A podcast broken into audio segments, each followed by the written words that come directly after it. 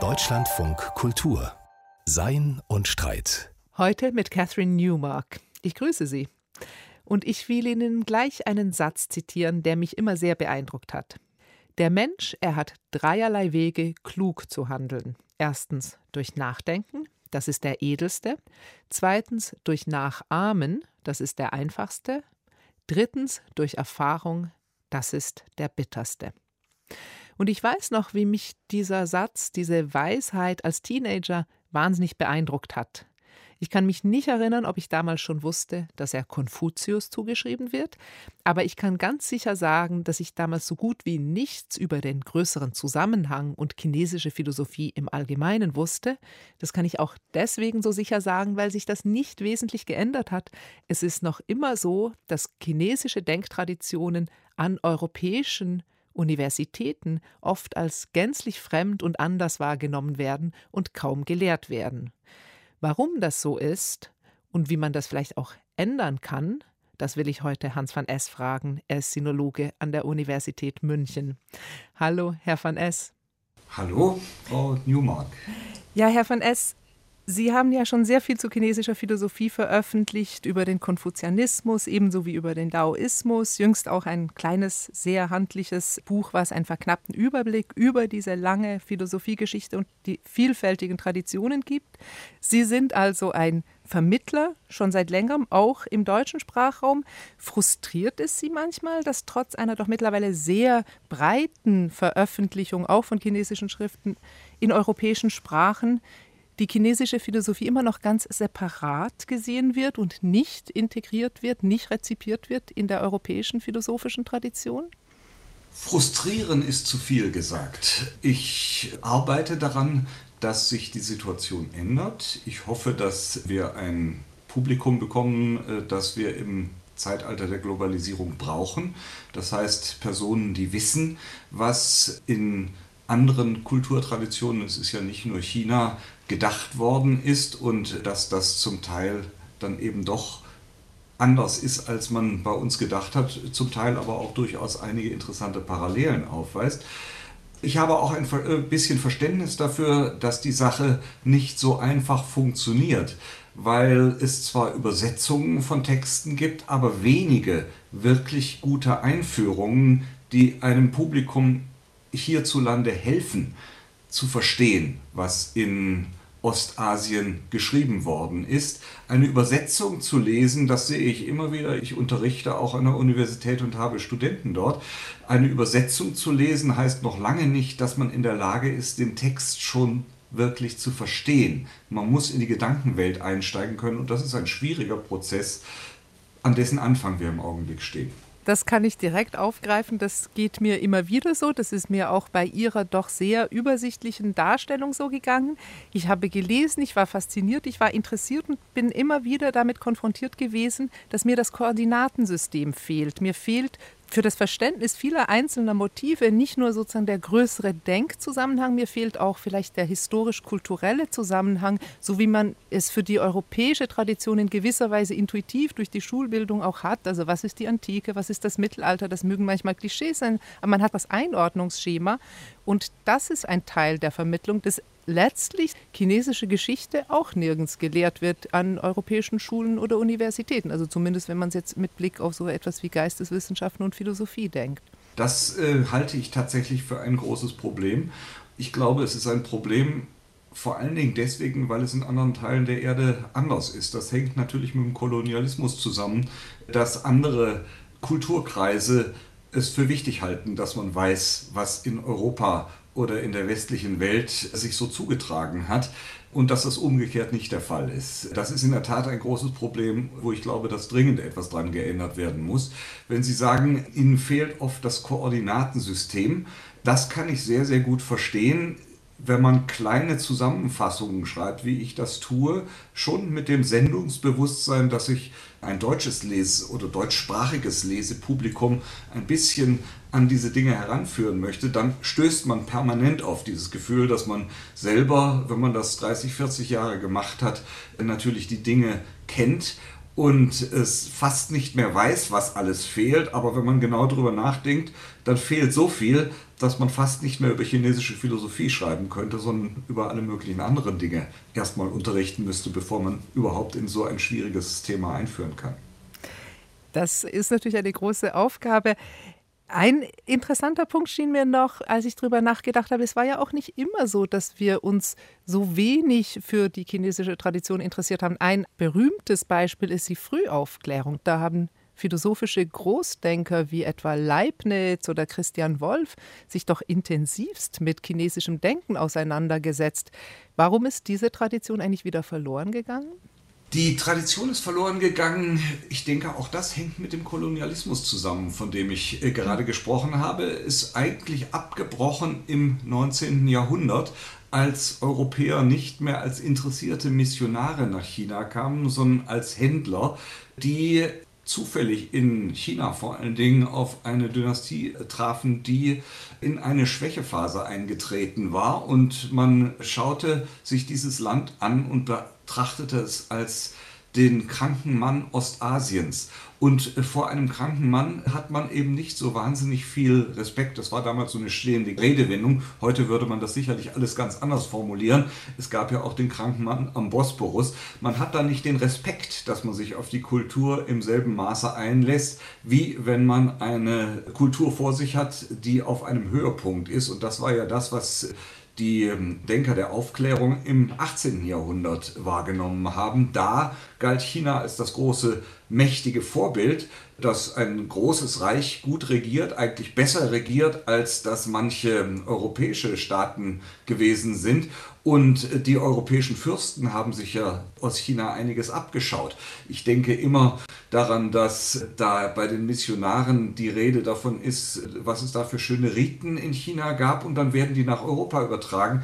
Dann fangen plötzlich irgendwelche Fürsten in Europa an, eine Furche durchs Feld zu ziehen und das malen zu lassen, eine Zeremonie, die aus China kommt und da vor 2000 Jahren beschrieben worden ist. Aber diese Sachen sind im 19. Jahrhundert weggefallen und Hegel hat einen Einfluss darauf gehabt, dass er China eben nicht mehr so positiv wahrgenommen hat, wie das im 18. Jahrhundert bei Christian Wolff oder auch bei Voltaire der Fall gewesen ist. Man sollte vielleicht ergänzen, es gab natürlich dann wieder eine Phase so vor dem und nach dem Ersten Weltkrieg, wo China auch wieder in aller Munde gewesen ist. Da sind viele Übersetzungen entstanden und äh, das Geistesleben in Deutschland ist stark durch den Übersetzer Richard Wilhelm dann beeinflusst worden. Da haben viele Leute sowas gelesen. Bei Bertolt Brecht ist dieses ganze China-Interesse ja überhaupt nicht denkbar ohne den Einfluss dieser Sinologen, die damals gelesen wurden. Das ist dann wieder abgebrochen. Auch das hat, glaube ich, politische Gründe. Dadurch, dass China riesige Transformationen durchgemacht hat, wieder eine Schwächephase durchgemacht hat und erst seit es wirtschaftlich wieder so interessant ist, fängt man darüber an nachzudenken, dass man da vielleicht auch ein bisschen mehr über die Kultur wissen sollte. Da kommen dann all die Frühchinesisch-Kurse zusammen, die mittlerweile im Westen populär sind. Soweit ich es sehe, ist es in der Aufklärung vor allem auch der Konfuzianismus gewesen, der faszinierte. Das ist eine von vielen, vielen Strömungen, aber im Großen und Ganzen, es gibt ja auch eine traditionelle Einteilung, dass man in China über die drei Lehren redet, also den Konfuzianismus, den Daoismus und den Buddhismus. Wenn wir vielleicht bei dem Konfuzianismus anfangen, das ist ja eine Tradition, die vom 6. Jahrhundert vor Christus bis heute nie ganz weg gewesen ist. Was wären so die grundlegendsten Elemente, die man verstehen müsste, um zu verstehen, was das für eine Tradition ist und ihre Langlebigkeit und ihre Bedeutung zu verstehen? Der Konfuzianismus ist eine Ordnungsphilosophie. Das meiste, was der Konfuzianismus produziert hat, sind Texte, die zur Ordnung der Gesellschaft dienen. Also man könnte vielleicht sagen politische Philosophie, obwohl ich sagen würde, das greift ein wenig zu kurz, denn vieles von dieser politischen Philosophie hängt dann auch mit einem Menschenbild zusammen und mit den Vorstellungen, wie der Mensch sich selber kultivieren muss, damit er in der Lage ist zu bewirken, dass die Gesellschaft, dass das Reich in Ordnung ist oder in Ordnung gebracht werden kann und dass der gebildete Mensch sich einbringt in diesen Ordnungsprozess. Das ist der entscheidende Punkt. Viele Dinge sind geschrieben worden als Vorschläge an Herrscher, wie man Unordnung, die wahrgenommen worden ist in der Weltkriege, die Landschaft durcheinander bringen, wie man das beseitigen kann und einen ordentlichen Zustand wiederherstellen kann, in dem die Menschen sich wohlfühlen, in dem sie gut interagieren können. Ein wichtiger Teil sind Texte, die an Herrscher gerichtet sind, damit die das richtig machen. Gleichzeitig ist es aber so, dass der Konfuzianismus immer davon ausgeht, dass der Herrscher allein eigentlich nicht in der Lage ist, das zu bewirken, was er tun müsste, sondern dass er gute Berater braucht. Das heißt, diese Texte, die wir da lesen, sind Beratertexte. Die sind dafür da, dass Menschen, die ein politisches Amt einnehmen, geschult sind, dass sie das richtig tun können. Und das ist etwas, was sich in allen konfuzianischen Texten immer wiederfindet. Ist es so wie Sie die konfuzianistische Philosophie jetzt beschreiben, ist es auch dieser praktischen politischen Ausrichtung geschuldet, dass oft auch bei uns dieses Vorurteil herrscht, die chinesische Philosophie sei im Wesentlichen eine praktische Philosophie, die so etwas wie Ethik, Lebensführung und Lebensweisheit betrifft, aber keine Philosophie, die so etwas wie eine Metaphysik entwickelt hat. Ja, das ist mit Sicherheit der Grund. Es gibt einen weiteren Grund und das ist äh, derjenige, dass die Jesuiten, die im 17. und 18. Jahrhundert chinesische Philosophie, konfuzianische Philosophie nach Europa vermittelt haben, auch ein Interesse daran hatten, es so darzustellen, dass die Sache so ist. Denn sie haben in den Konfuzianern ihre Verbündeten gesehen und in den Daoisten und den Buddhisten ihre Feinde und haben dann diese beiden Denktraditionen eigentlich zu Volksreligionen degradiert und gesagt, die Konfuzianer, das sind sehr vernünftige Menschen und Vernunft war ja wichtig in der Aufklärung. Und diese vernünftigen Menschen, die interessieren sich dafür, dass ein geordnetes Staatswesen entsteht. Was ihnen fehlt, das ist diese transzendente Ebene. Das ist aber gar nicht so schlimm, die können wir als Christen denen nämlich nach China bringen. Also ein sehr gerichtetes Interesse. Vielleicht, wenn wir noch zu der zweiten großen Schule, die Sie jetzt auch schon erwähnt haben, kommen, dem Daoismus. Der ist uns ja in gewisser Weise tatsächlich fremder als der Konfuzianismus. Zentraler Begriff ist dieser rechte Weg, der ziemlich unergründlich und uns schwer zugänglich scheint aus westlicher Perspektive. Ja, das sieht auf den ersten Blick mal so aus und ich ertappe immer wieder Übersetzer, die dann sagen, wir übersetzen diesen rechten Weg gar nicht, sondern wir benutzen das chinesische Wort Dao dafür, weil Weg eigentlich gar nicht die ganzen Schattierungen widerspiegelt, die wir an diesem Begriff entdecken müssen, wenn wir uns durch diese Texte hindurch lesen. Aber ich glaube, die Sache mit dem Weg, die ist schon sehr wichtig, äh, denn zunächst mal in den ersten daoistischen Texten ist es relativ klar, dass der Weg einfach eine gute Methode ist. Methode, da steckt ja auch das griechische Wort Hodos, der Weg drin. Das ist im Grunde ein sehr ähnliches Ding. Es geht auch bei den Daoisten zunächst mal darum, dass man Ordnung erzeugen möchte. Das ist gar nicht nur auf die konfuzianische Tradition beschränkt, sondern es findet sich auch im Daoismus wieder. Das Interessante ist nur, dass der Daoismus in anderer Form daherkommt als die konfuzianischen Texte. Er ist nicht in der Form ein Beratertext, sondern er richtet sich mehr an den Menschen und seine Bedürfnisse. Der Lause-Text, das Dao De Jing, was der vielleicht der zentrale daoistische Text überhaupt ist, ist gereimt und an vielen Stellen sehr schwer zu verstehen. Er ist überhaupt erst zu verstehen, wenn man die Kommentare dazu liest. Und wenn man sie liest, äh, dann stellt man fest, dass der eine Kommentar häufig eine Stelle völlig anders auslegt als ein anderer Kommentar. Und das wiederum erzeugt dann den Eindruck, dass der Daoismus eine Philosophie ist, die auch mystische Elemente enthält, die nicht so deutlich sagt, worum es dem Autor geht und die deswegen andere Bereiche anspricht, als das im Konfuzianismus äh, der Fall ist, wo man den Eindruck hat, auf den ersten Blick zumindest, dass vieles doch eigentlich sehr klar formuliert ist und sehr zielgerichtet ist. Sie hören Deutschlandfunk Kultur und der Sinologe Hans van Es gibt uns Einblicke in die chinesische Philosophie. Herr van Es, Sie haben ja jetzt schon erwähnt, dass es mystische Elemente gibt im Daoismus, die haben ja durchaus auch im Westen fasziniert. Der Daoismus hat doch schon auch eine ziemliche Rolle gespielt für die Entwicklung der westlichen Esoterik, oder? Ja, das ist vollkommen richtig. Es ist ja so, dass wahrscheinlich der am häufigsten übersetzte chinesische Text das Tao Te Ching oder das Tao Te King, das ist eine andere Umschrift des Laozi ist. Und der ist also sicherlich 80 bis 100 Mal übersetzt worden. Die meisten Übersetzer konnten kein Chinesisch, sondern haben sich das einfach angeeignet. Dazu eignet sich dieser Text einfach, weil er gereimt ist und weil er offen ist für alle möglichen Interpretationen. Und könnte man jetzt sagen, diese Interpretationen, diese esoterische Lesart, das ist vielleicht auch so eine Art Lösung? Man kann sagen, ja, hat doch geklappt, der Kulturaustausch ist geschehen, wir haben die chinesische Philosophie in dieser Weise auch mit aufgenommen in unsere Traditionen, nämlich als klares Gegenmodell zum allzu rationalen westlichen Denken?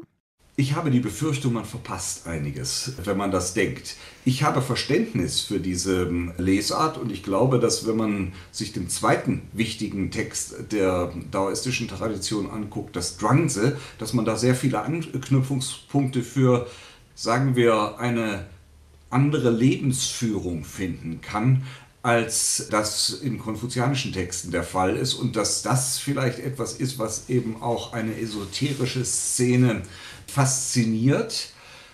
Es gibt viele Stellen in diesem Text, aber auch in anderen daoistischen Texten, wo eben der Mensch als ein Wesen aufgefasst wird und beschrieben wird, das jenseits des Staates agiert, das in einer privaten Sphäre agiert und versucht, mit seinem Leben glücklich zu werden. Und ich glaube, das ist es, was im Westen einfach auch in der 68er-Bewegung oder bei Fritjof Capra, das Dauer der Physik und solche Sachen, was fasziniert hat. Das kann ich alles gut verstehen. Ich glaube, das, was man verpasst, ist allerdings die doch auch im Daoismus sehr klaren Vorstellungen davon, dass es darum geht, einen guten Weg zu finden, wie man die Gesellschaft anständig ordnet und dass man sich da immer auch vorgestellt hat, dass es dafür einen funktionierenden Staat geben muss, der dafür sorgt, dass das klappt. Ich glaube, das ist etwas, was oft außer Acht gelassen wird in der esoterischen Tradition. Die esoterische Tradition sieht aber etwas anderes, was, glaube ich, wichtig ist, was man in China nicht so richtig auseinandernehmen kann, wie man das im Westen tut. Religion und Philosophie sind sehr eng miteinander verwandt und der Daoismus ist eben auch eine Religion. Er ist aus einer Philosophie zu einer Religion geworden, möglicherweise in Reaktion auf den allmählich im zweiten Jahrhundert nach Christus nach China eindringenden Buddhismus.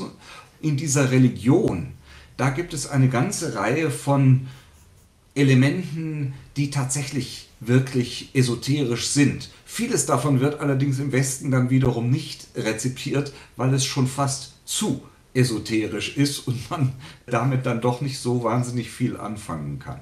Wenn Sie schon das Stichwort Religion reinbringen, das ist ja immer eine große Diskussion oder sozusagen ein großes Unwissen vielleicht auch, wenn wir, Sie haben jetzt auch die dritte große ostasiatische Lehre erwähnt, den Buddhismus, wo ja auch die Diskussion herrscht, ob das eine Philosophie ist oder eine Religion. Es ist eine Philosophie, die aus Indien kommt und wie Sie schreiben, nach China auch so etwas wie ein indoeuropäisches Vokabular eingebracht hat und Konzepte. Also ist das sozusagen auch eine Verbindungsbrücke, dann wiederum doch zurück in europäisches Denken? Ich glaube schon. Ich glaube, es ist ein Forschungsgebiet, was bisher noch sehr wenig untersucht worden ist.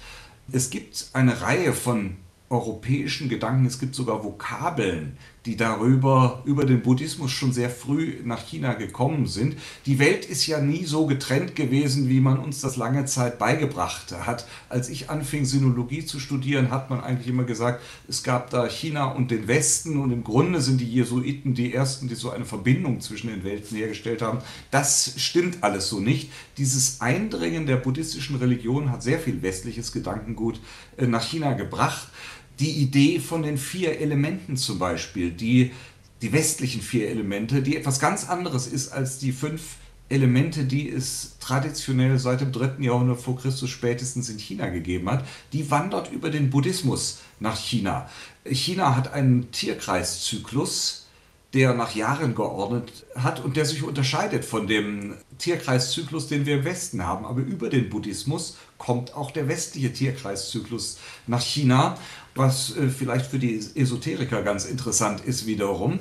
Aber es sind eben auch philosophische Ideen oder Gedanken, die da kommen. Das Wort Nomos ist etwas, was man in China dann natürlich nicht als Nomos kennt, aber was als Gesetz nach China kommt und einer alten Terminologie plötzlich ganz neue Implikationen verleiht, die so früher nicht da gewesen sind. Also insofern ist ab dem zweiten oder dritten Jahrhundert verändert sich die chinesische Philosophie in ganz erheblichem Maße und da sind eine Reihe von Elementen drin, die bis nach Griechenland reichen.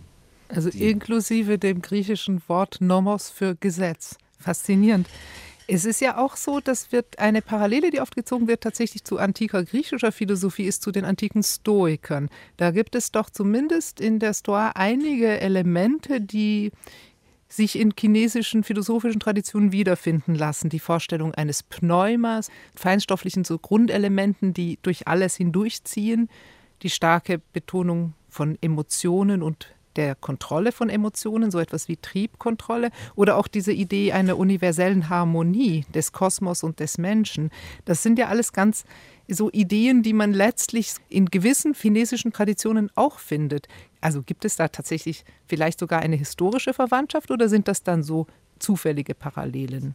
Auch das ist ein Thema, über das zu sprechen es gar nicht leicht fällt, weil man historische Verbindungen sehr schlecht nachweisen kann. Ich selber komme ursprünglich von der Idee her, dass die Vergleichbarkeit nicht gegeben ist. Aber nachdem ich mich jetzt fast 40 Jahre mit China beschäftigt habe, fange ich langsam an daran zu zweifeln, dass das klug ist, so zu denken und glaube immer stärker, dass die Welt mehr verbunden ist, auch schon im Altertum, als wir das heute so denken und dass in der Tat bestimmte Ideen über die Seitenstraße von Ost nach West gewandert sind, ohne dass wir es wirklich nachvollziehen können oder beschreiben können, wie das gegangen ist. Der Buddhismus ist ein Element, wie gesagt, der dringt, zumindest nach dem, was wir aus den Quellen wissen, ab dem ersten Jahrhundert und dann verstärkt ab dem zweiten Jahrhundert nach Christus nach China ein da ist es offensichtlich, dass es einfach bestimmte Gedanken, aber auch andere Ausdrucksformen gibt, die dem Westen ähneln. Wenn wir uns überlegen, wie so die Kirchen, wie Klöster aussehen, was man da macht, Rosenkränze beten oder Mönche, die solche Kutten tragen, das gibt es ja alles in China auch. Und anzunehmen, dass das äh, an zwei verschiedenen Orten der Erde einfach zweimal sich jemand ausgedacht hat, das ist eigentlich kaum nachvollziehbar. Insofern muss man davon ausgehen, dass es da direkte Verbindungen gegeben hat. Und wenn die für die materielle Kultur gelten, dann muss man sich natürlich schon fragen, warum sollte sie nicht für die immaterielle Kultur genauso gelten? Also warum sollten nicht Ideen genauso gewandert sein, wie das eben materielle Dinge getan haben? Ich gehe davon aus eigentlich mittlerweile, dass es tatsächlich Bezüge gibt zwischen diesen unterschiedlichen Philosophien, wobei natürlich immer nur Bruchstücke dann rübergekommen sind und am Ende sich das dann doch auch in ganz andere Richtungen entwickelt hat. Das chinesische Koordinatensystem ist eben doch ein anderes als das westliche. Ein gewisses Problem ist bei China natürlich immer auch, dass wir so eine gewisse Kontinuität des Denkens haben, die im Westen nicht in derselben Art und Weise immer gegeben ist und die verstellt die Entwicklung, die das chinesische Denken auch genommen hat. Sie haben gerade eben von den Emotionen gesprochen und der Emotionskontrolle.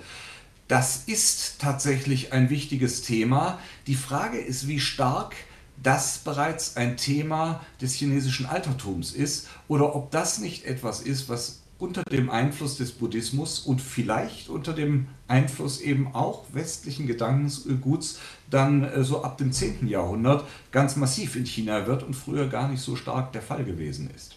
Faszinierend. Ein Beispiel für so ein Wandern von Ideen wiederum in die andere Richtung, das mir in letzter Zeit ganz oft begegnet und das vielleicht können wir das abschließend noch so mit Blick auf mögliche Verbindungen erläutern ist ein Zitat, was ganz oft in der heutigen Klimabewegung genannt wird. Und das heißt, wer verstanden hat und nicht handelt, hat nicht verstanden. Das ist ein Zitat von Wang Shuren oder auch Wang Yangming, ein faszinierender Denker um 1500, der, das habe ich dann versucht, mich sozusagen kundig zu machen, woher dieses Zitat kommt. Und dann kommen ganz viele Übersetzungsschwierigkeiten, ganz viele unterschiedliche Übersetzungen habe ich dann gefunden, sodass ich nicht wirklich weiß, was äh, Wang Yangming tatsächlich gesagt hat. Aber es scheint eine Lehre zu sein von einer Einheit des Wissens und des Handelns. Und gerade in der Klimabewegung ist das eine Lehre, die gerade ganz viel Anklang findet, weil man da ja sagen kann, wir haben ein Problem, wir haben das erkannt. Das Problem ist nicht, dass wir nicht wissen, das Problem ist, dass wir nicht handeln und dass wir keine Einheit von Handeln und Wissen haben. Also da gibt es so eine Art von Rezeption, die ist natürlich bruchstückhaft, aber da wäre so etwas wie eine philosophische Anregung, die vielleicht auch uns jetzt tatsächlich ganz konkret in einem politischen, aktuellen Problem weiterhelfen könnte. Also ob äh, man da das politische Problem tatsächlich mit lösen kann, da habe ich etwas Zweifel. Aber es ist in der Tat so, dass diese, die Hauptaussage der Philosophie von Wang Yaming in der Tat ist, Wissen und Handeln müssen in eins gesetzt werden. Er richtet sich damit gegen die Philosophie des zuvor größten Philosophen des zweiten Jahrtausends, nämlich Juchi, der im 12. Jahrhundert eben sehr stark betont hat, dass das Lernen der entscheidende Punkt ist, dass man lebenslang lernen muss und dass man erstmal eine ganze Menge gelernt haben muss, bevor man Dinge umsetzen kann. Bei Wang Yaming ist es so, dass er einfach in einer berühmten Anekdote sagt, also das hätte er ja lange ausprobiert und er hätte also gesagt, man muss die einzelnen Dinge, so wie der Juchi das vorschreibt, erstmal ausführlich studieren, aber wenn man immer weiter studiert, dann kommt man nie dazu, dass man tatsächlich auch mal handelt und deswegen ist seine Vorstellung, dass man eben am Handeln gleichzeitig auch wieder lernt. Das Handeln nicht immer dem Lernen nachgeordnet sein muss, sondern dass es parallel zueinander stattfinden kann. So geht das, ist die Idee beim Wang Shouren oder Wang Yangming, dem wichtigsten Philosophen der zweiten Hälfte des zweiten Jahrtausends nach äh, Christus, der Ostasien ja ganz massiv beeinflusst hat, der also, sagen wir, so ein bisschen die Bremse da in diesen Lerneifer hineinhaut und sagt, wir müssen aber hin und wieder auch mal tatsächlich etwas tun können. Er benutzt, um diese Idee zu entwickeln, übrigens durchaus buddhistische Vorläufer. Im Buddhismus gibt es die Idee von der plötzlichen Erleuchtung, die einem kommen kann. Und die spielt bei Wang Yaming auch eine Rolle, dass er sagt, man kann manchmal den richtigen Weg eben plötzlich auch sehen und dann muss man ihn umsetzen. Das finde ich einen ausgesprochen schönen Gedanken, dass uns der richtige Weg plötzlich so vor Augen steht. Aber die Umsetzung, die bleibt natürlich eine Schwierigkeit und ganz besonders, wenn es um die chinesische Philosophie geht, da wird es ohne viel weiteres Lesen und Lernen wohl doch nicht gehen. Vielen Dank, Herr van S., für diese ersten Einblicke. Ja, ganz herzlichen Dank für das Interview. Und wer jetzt weiterlesen will, Hans van S. hat viele lesenswerte Bücher zur chinesischen Denktradition veröffentlicht und soeben erschienen ist der handliche kleine Band Chinesische Philosophie von Konfuzius bis zur Gegenwart beim Verlag CH Beck.